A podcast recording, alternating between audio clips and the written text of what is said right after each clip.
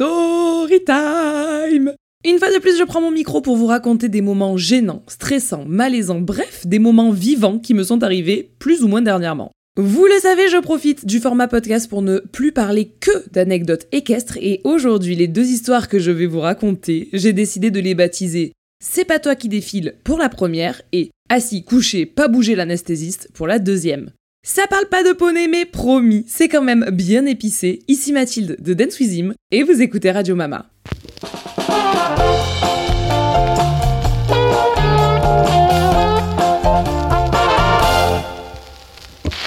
Coucou les copains, je sais pas trop si vous allez l'entendre au micro, mais ma voix, elle me fait si mal. Les gars, je crois que ça y est, on peut officiellement dire que je parle trop. À l'heure où je vous enregistre ce podcast, nous sommes lundi 13, soit le lendemain de mon dernier jour de salon au Salon du Cheval d'Angers, et je viens d'enchaîner deux week-ends, un week-end Salon du Cheval d'Équitalion, un week-end Salon du Cheval d'Angers, où j'ai hurlé comme un putois « Hello la communauté !» comme une affolée Je vous ai rencontré par centaines et oh my god les gars, c'était beaucoup trop cool, sauf que j'ai trop parlé, j'ai trop crié, j'ai trop hurlé, j'ai trop chanté, et là maintenant j'ai une gorge qui me dit « Mathilde, tout doux ». Et c'est là que je me dis et si j'enregistrais un épisode de podcast Et en plus, vu que celui de la semaine dernière était très court, si je leur enregistrais un très long épisode de podcast Donc, sachez que je vous aime très très très très fort pour faire ça parce qu'après, chaque mot me fait mal à la gorge. S'il vous plaît, plaignez-moi. Mais j'espère que ça vous fera plaisir. On est parti pour une, même deux d'ailleurs, story time.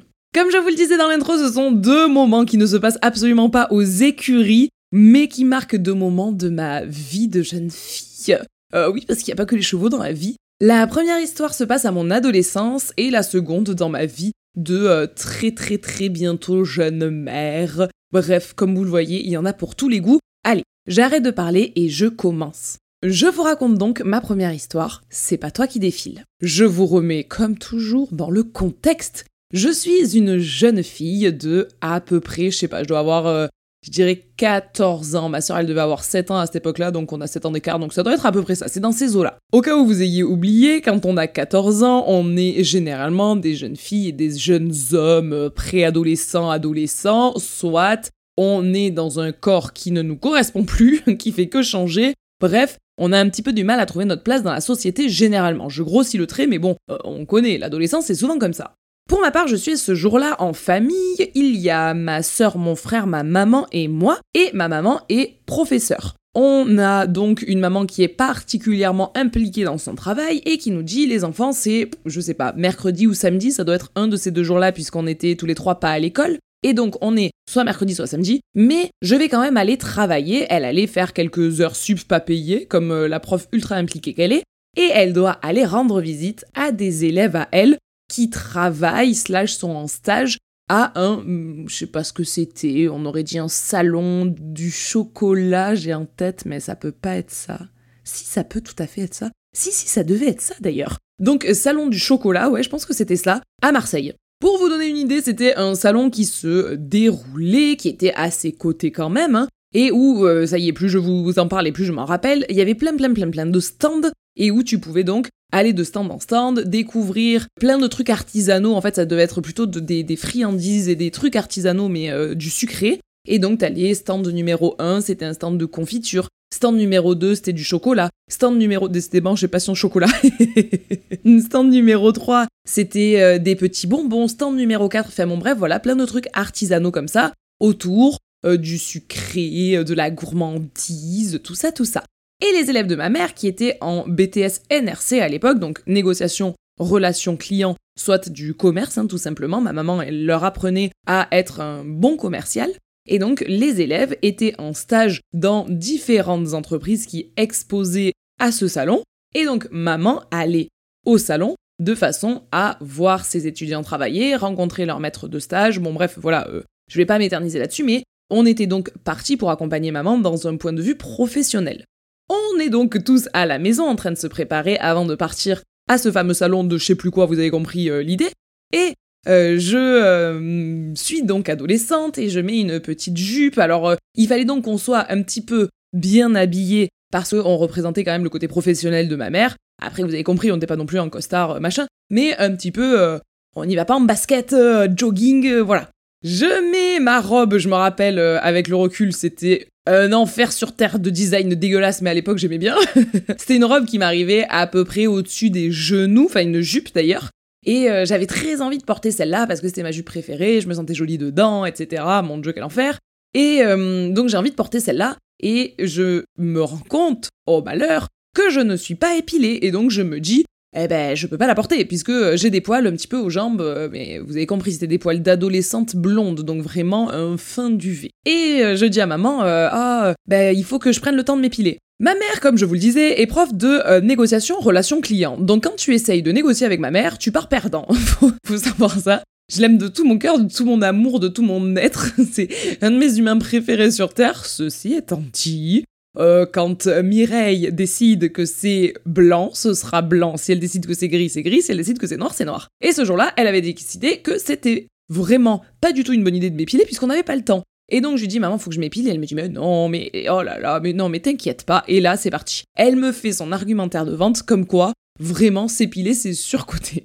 Rappelez-vous j'étais une adolescente moyennement bien dans ma peau ok?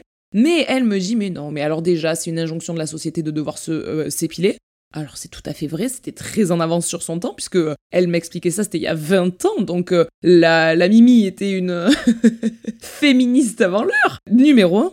Numéro 2, euh, de toute façon, enfin c'est voilà, on voit quasiment pas tes poils. Numéro 3, ne t'inquiète pas, c'est pas toi qui défile. Alors pourquoi cette phrase? Eh bien c'est simplement que nous allions à la clôture du salon. Et pour terminer en beauté ce si beau salon, il y avait à la fin de la journée. Et c'est comme ça qu'elle nous avait vendu le moment avec mon frère et ma sœur. Je vous dis, elle était euh, terrible pour ça. Elle a réussi à nous donner envie d'aller au salon de chocolat, que de base on en aurait eu un peu rien à faire, en nous disant non non mais les enfants, déjà on va voir mes élèves. Bon ben ça c'est le côté un petit peu euh, pour nous c'était grave relou. Hein, je vous dis la vérité. Euh, tu vois maman discuter avec des élèves de trucs que tu connais pas et tu dois être méga sage. Bon pas foufou. Mais par contre ne vous inquiétez pas les enfants. À la fin de la journée, il y a un défilé et ce sont des robes qui sont entièrement faites par des artistes et des robes faites à partir de choses qui sont comestibles. Donc, comme je vous le disais, euh, des euh, robes dans le thème de ce salon autour des friandises, donc des robes en bonbons,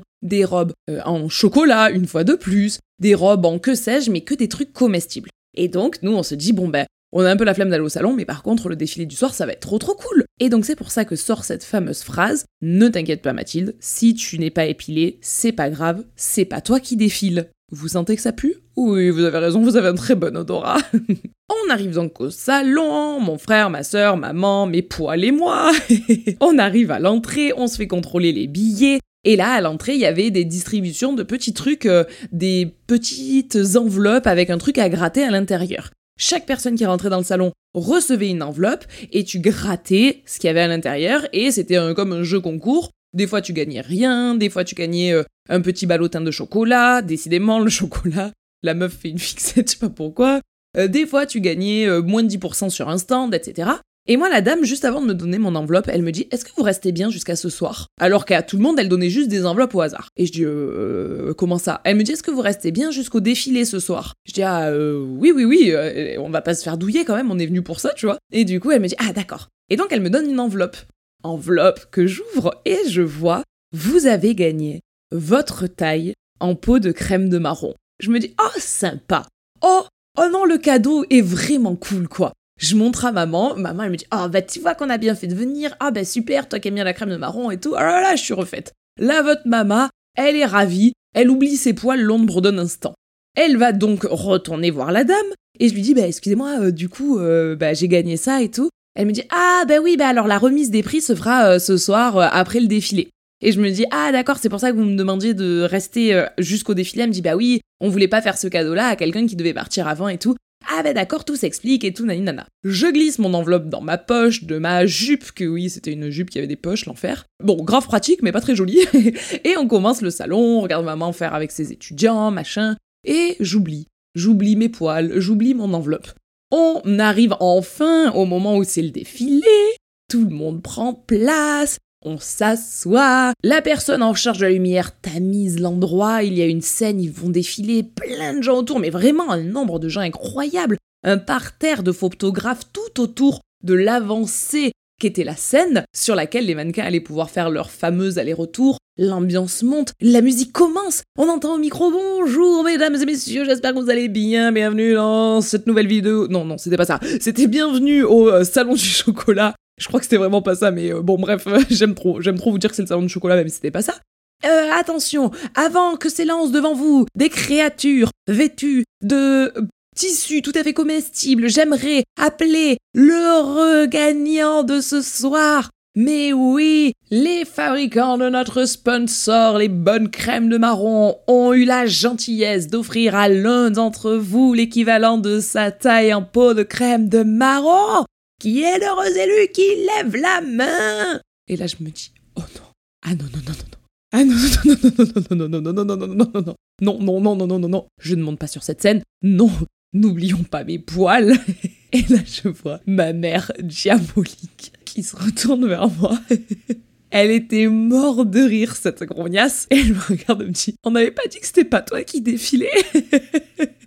Et je me retrouve donc avec ma mère qui me pointe du doigt, genre, elle est là, l'heureuse élue, c'est ma fille, ma progéniture, la chair de ma chair, le sang de mon sang. Et je me retrouve à monter sur la scène devant tout le monde, un parterre de gens, un mélange de gens qui étaient jaloux de mon cadeau, d'autres qui auraient aimé briller à ma place, sachant que moi j'avais envie de me tirer une balle, d'autres qui étaient ennuyés par le spectacle parce qu'effectivement voir une jeune adolescente mal habillée remporter une tour de peau de crème de marron de la taille de sa taille, ça n'a aucun intérêt. Je monte là-dessus, on commence à m'empiler des pots de crème de marron à ma main gauche, je sais plus où me mettre. Moi je ne pense qu'à une chose, c'est mes poils, mes poils, mes poils, mes poils.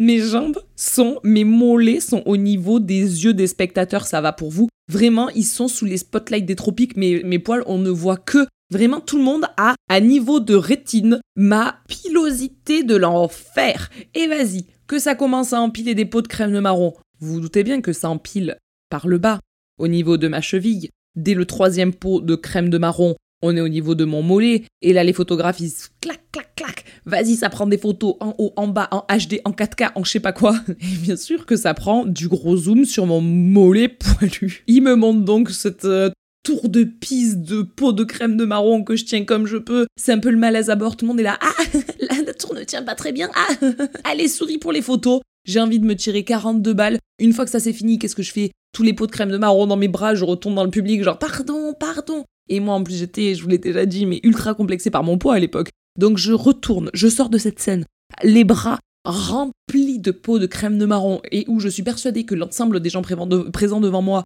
se disent oula, elle va tous empiffrer, euh, le gros tas, ça se voit.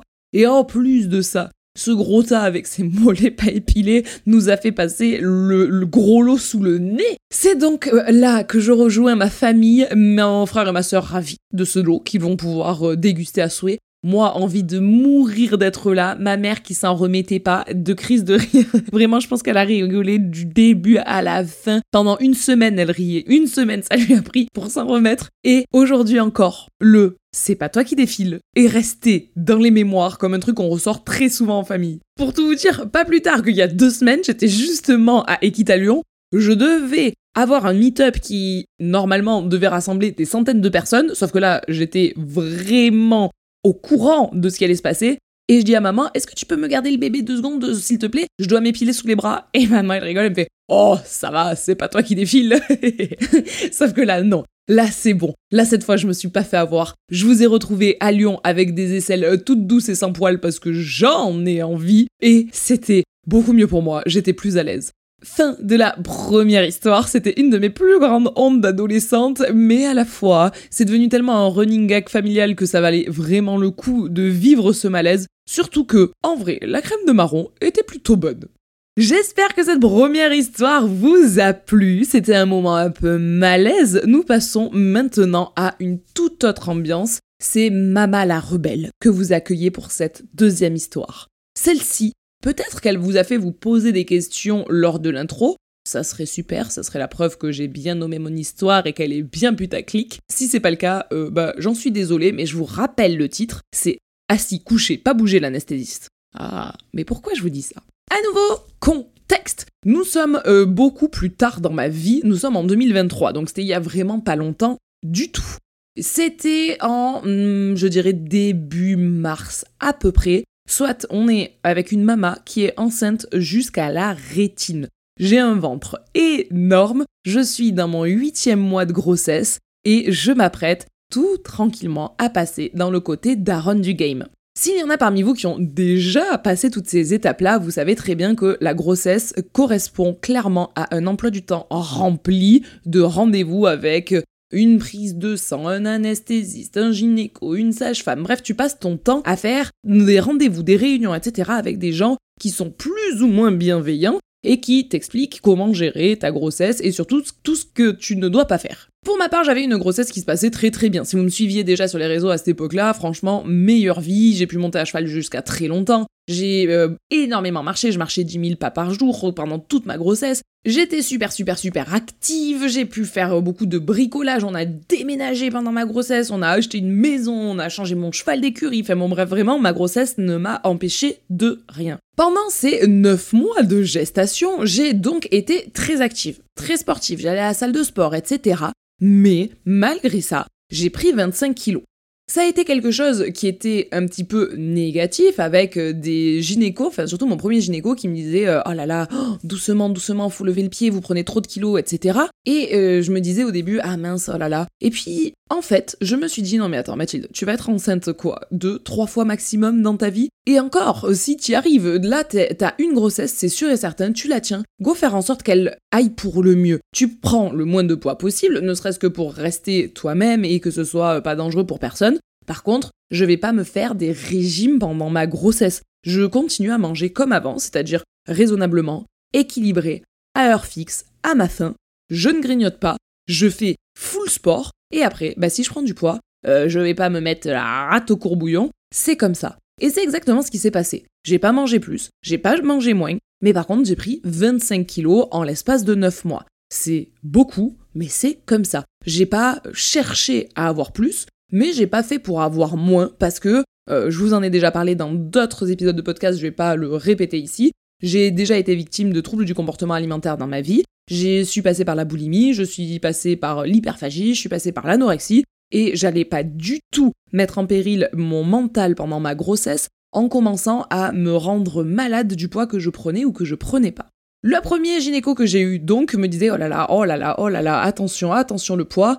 Et euh, finalement, ce gynécologue a changé de région au cours de ma grossesse. Je suis passée avec un deuxième gynéco qui lui m'a dit non mais euh, en fait, tranquille, tout le poids que vous prenez là, tant que vous gardez vos habitudes d'avant, tant que vous mangez équilibré, tant que vous continuez à bouger, euh, le poids que vous prenez là, c'est ok, c'est la vie, c'est comme ça, vous êtes en train de créer un être vivant, c'est normal. Et c'était un médecin qui a été très important pour moi dans ce discours-là parce que je me suis dit, oh merci garçon, il me dit non mais attendez, vous pourriez être alité, vous pourriez être euh, en grossesse à risque, vous pourriez être euh, en rétention d'eau plus plus plus plus plus, vous avez pas tout ça, vous avez une grossesse épanouie, votre bébé va super bien, il se développe super, il est pile dans les courbes et de poids et de taille, etc. Vous vous prenez du poids. Et alors, qu'est-ce qu'on s'en fout? Et je me dis mais oh, merci mon gars, euh, super. Ce deuxième gynéco donc me met dans une super dans un super mood en fait et il conforte l'envie que j'avais de me dire en fait mon poids n'est pas un sujet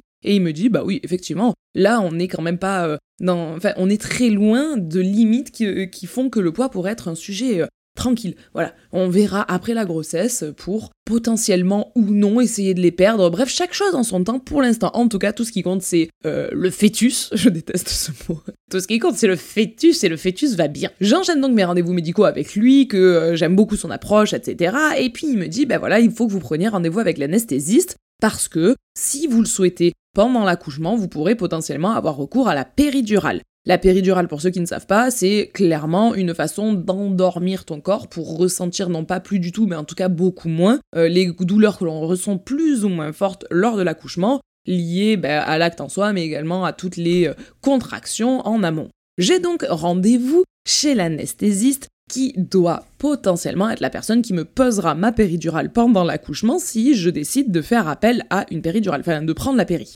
Vous vous doutez bien que là je vous le dis comme ça, mais quand tu le vis toi vraiment en tant que personne qui avait très très très très hâte d'avoir un bébé, qui est voilà, euh, c'est un moment qui est important pour toi. C'est un rendez-vous qui est primordial. J'appelle l'anesthésiste pour prendre rendez-vous avec. Je tombe sur une secrétaire de l'enfer de tous les dieux. Une personne, mais quand je vous dis odieuse, le mot il est grave faible, d'accord? Elle est maléfique. Je tombe donc sur une secrétaire maléfique qui me prend grave de haut. Moi, je crois que vous me connaissez maintenant, je suis quelqu'un d'organisé. Donc je lui dis ok bonjour, je voudrais avoir rendez-vous à tel jour, à peu près, puisque ça sera à tant de temps de mon terme estimé, enfin du jour de l'accouchement euh, optimal, on va dire. Et donc, euh, si je prends rendez-vous avec vous à telle date, on m'a dit que c'était bon pour l'accouchement, etc. Elle m'envoie à moitié boulée en disant ah, non mais euh, enfin voilà, on n'est pas à 24 heures près.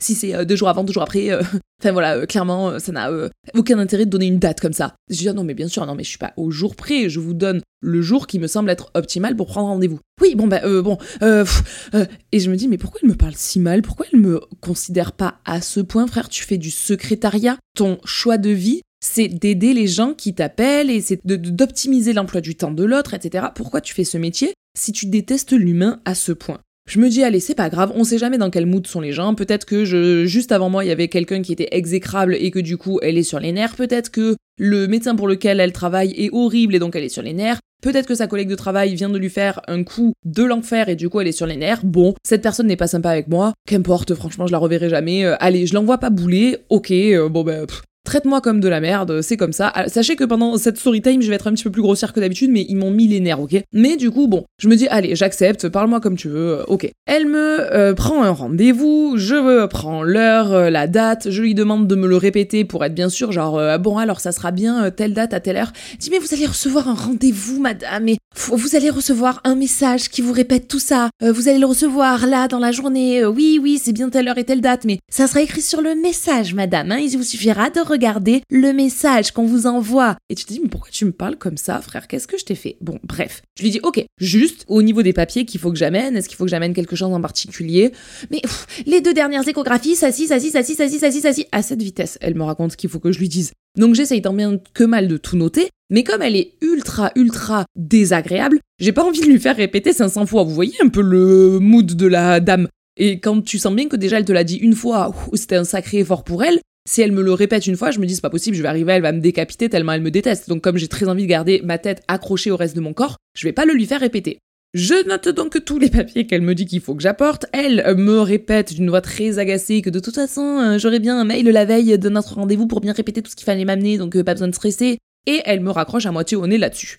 J'ai ma date, je me dis bon, je vais préparer mes papiers, je les mets de côté, j'aurai plus qu'à euh, aller là-bas le jour J. C'est pas parce que la secrétaire est une débile que ça sera pareil pour le médecin. Arrive le jour J, j'ai préparé en amont tous mes papiers, je les mets sous mon gros bras, je pars à la maternité, mais faut savoir qu'à ce moment-là, t'es en train, c'est plus tu marches, c'était un culbuto, ok? Tu bascules de ta jambe droite à ta jambe gauche, ce qui te permet d'aller de l'avant, mais tu ne sais pas comment. L'inertie, elle est de moins 12 à ce moment-là. J'arrive donc enfin à l'endroit où j'ai rendez-vous, donc euh, au secrétariat, et je retrouve ma bonne et tendre chère amie, la débile que j'ai eue au téléphone quelque temps avant.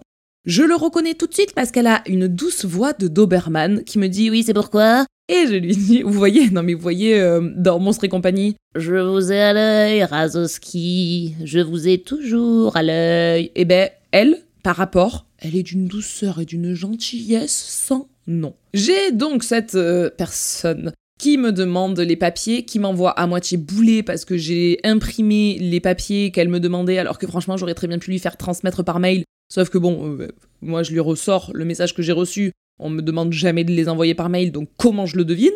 Donc elle m'envoie à moitié bouler. Euh, elle me demande des papiers qui n'étaient pas demandés dans la liste euh, du message là que j'avais reçu. Par exemple, on me disait il faut amener 4 papiers, elle, elle m'en demande 8, donc j'en ai évidemment que 4. Je lui dis, ah, désolé, je savais pas qu'il fallait me l'amener. Elle m'envoie bouler en disant qu'elle me l'avait répondu, qu'elle me l'avait dit au téléphone. Bref, vous sentez le mood où la personne, tu te dis, mais elle, je vais la bouffer, en fait. Donc déjà, ça te chauffe à blanc, ça, t'as envie de monter, t'as envie de monter du monde dans l'air.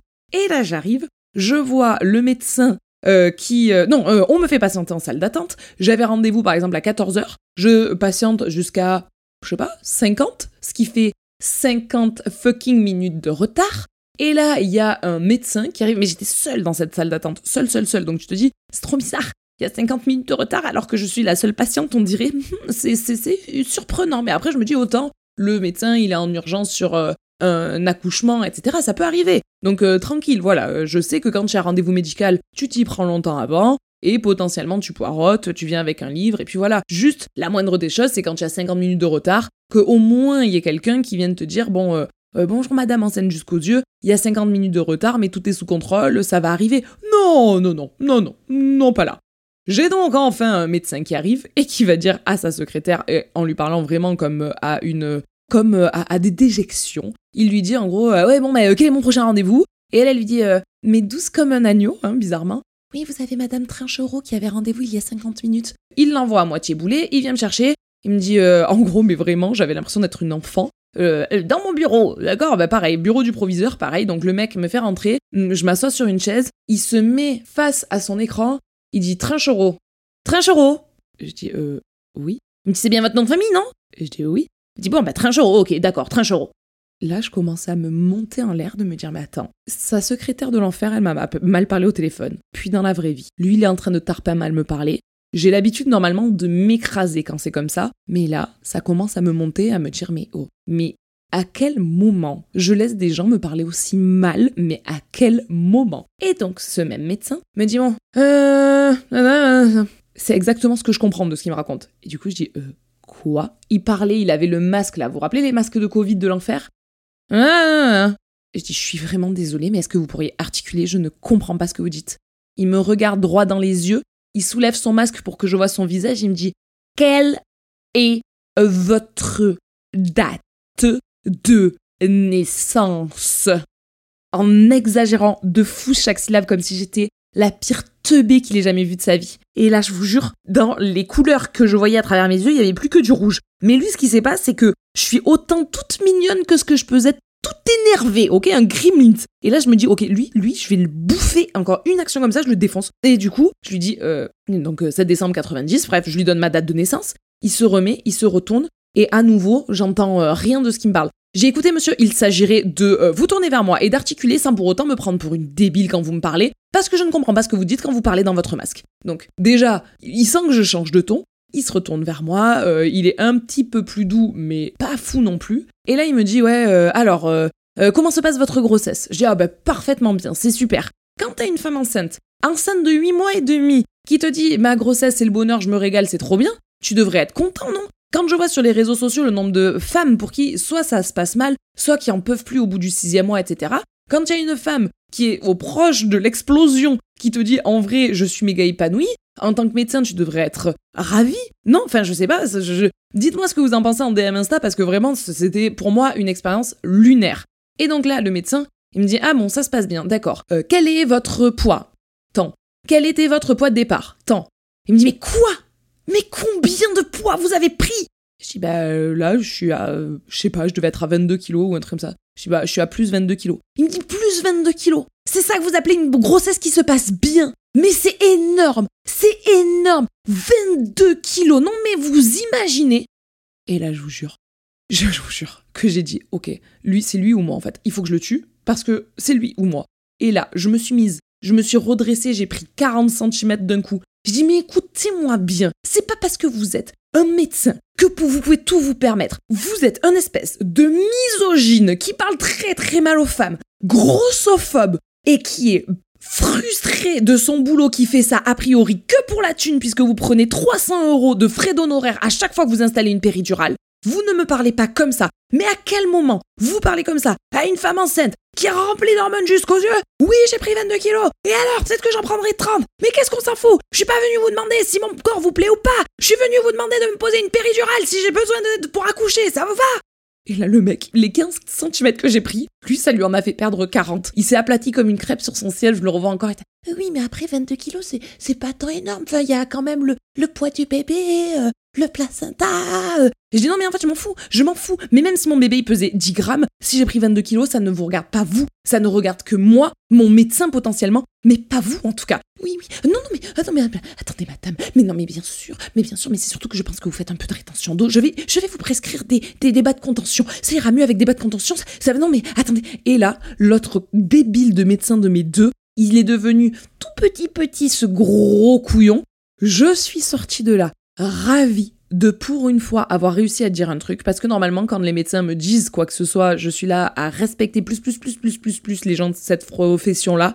Mais là, c'était trop. C'était vraiment en termes de sororité au maximum. Je me suis dit pour toutes mes sœurs qui oseront pas dire, mes gars, en fait, euh, c'est bon, euh, tu crois que je me suis pas rendu compte que j'avais pris du poids? Tu crois que euh, je n'en ai pas conscience que c'est beaucoup, 22 kilos en l'espace de 9 mois? Et au pire, en quoi ça te regarde? Et du coup, ce jour-là, c'est le jour où j'ai réussi à faire fermer sa gueule à un médecin qui, à mon avis, avait une très très très très très très grande gueule depuis trop trop trop trop trop trop longtemps. Et j'en étais pas peu fière. Alors cette histoire, j'ai hésité à vous la raconter. D'une parce qu'elle rentre un petit peu plus dans ma vie privée privée privée, mais également parce qu'elle est moins euh, story time badabim boum boum, ha qu'est-ce qu'on se marre. C'est un petit peu plus un moment où j'ai détesté le corps médical, alors que normalement je respecte énormément ces professions-là, toutes les professions qui tournent autour des soins, je me dis que c'est des gens qui donnent de leur personne, qui donnent euh, beaucoup pour aider les autres, et donc c'est des gens que je respecte. Sauf que, bah là, je me dis que c'est une histoire qui peut-être sera un peu moins rigolote, mais qui peut-être résonnera pour certains en se disant, bah ouais, moi aussi il y a des fois où il y a des médecins qui sont allés trop loin, qui m'ont trop mal parlé, et euh, on n'a pas à se laisser parler comme ça par des gens qui, juste parce qu'ils ont fait un petit peu plus d'études que nous, et encore que qu'est-ce qu'il en sait, euh, se sentent supérieurs. Je suis ravie, ce jour-là, d'avoir dit à ce grand couillon qu'il était grand temps de fermer sa grande gueule. Je suis ravie aussi de l'avoir vu s'écraser comme une crêpe sous mes 22 kilos en trop. je suis ravie également d'avoir eu le courage de vous le raconter ici, et puis, euh, bah voilà, je suis pas peu fière qu'il se soit tu. J'espère du fond du cœur que ces deux histoires vous ont plu, slash diverti, slash fait réfléchir peut-être, je vous laisse me mettre 5 étoiles euh, sur ce podcast, m'envoyer par message privé Instagram laquelle des deux histoires vous avez préférée si vous voulez que je refasse ce format de podcast. Moi, je vous envoie moi, tout plein de gros bisous. Je vais boire une bonne infusion avec du miel dedans parce que je vous raconte même pas à quel point ma gorge souffre. Ça fait presque 37 minutes que je parle dans ce micro. Je vous aime fort, fort, fort la commu. Ciao, ciao